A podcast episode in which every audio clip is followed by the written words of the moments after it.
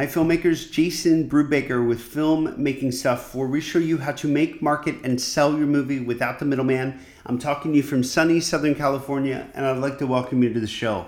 Today, I want to talk to you specifically about Hulu. Now, if you remember past podcasts, if you've been listening to this for a while, um, you also remember that when we talk about releasing our film in the digital landscape, we're always talking in the context of Windows. So, uh, just as a recap, to maximize revenue, most distributors would agree that you release TVOD, SVOD, and then AVOD.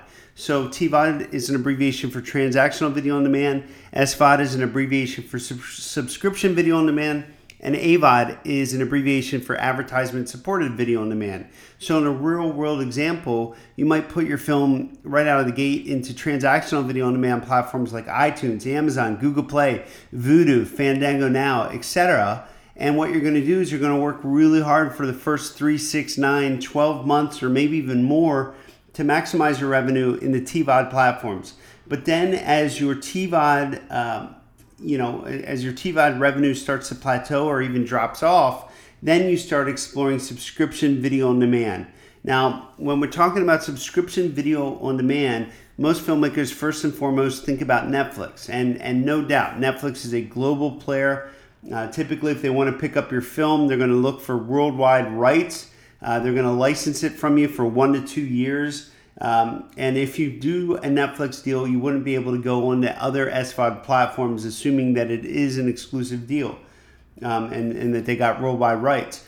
But um, if you do take a Netflix deal and your rights, you know, expire and the rights revert back to you for SVOD, or if Netflix is a no-go and you want to explore Hulu, the way that Hulu works is is similar to Netflix in the sense that if they're interested in your content, they're going to pay you a licensing fee for one to two years. Um, but unlike Netflix, because Hulu is not yet a global platform, you have the opportunity to do a Hulu release in the United States, and you might still pick up a foreign sales agent that can that can sell your film or license your film in other territories throughout the world.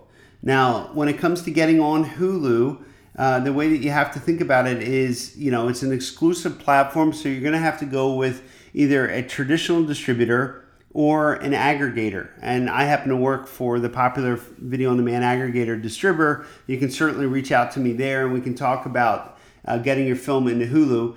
But I think Hulu is a fantastic platform to get your film. Um, as, as yet another side note, Hulu used to be an advertisement supported platform.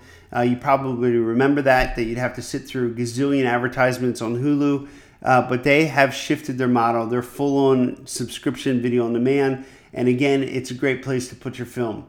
Um, as always, if you have any questions about anything that I cover in this filmmaking stuff podcast, you can always reach out to me, jason at filmmakingstuff.com. And if you're interested in learning more about film distribution, you you can check check out uh, the training that I put together over at howtosellyourmovie.com. And once again, howtosellyourmovie.com. As always, take action and make your movie now.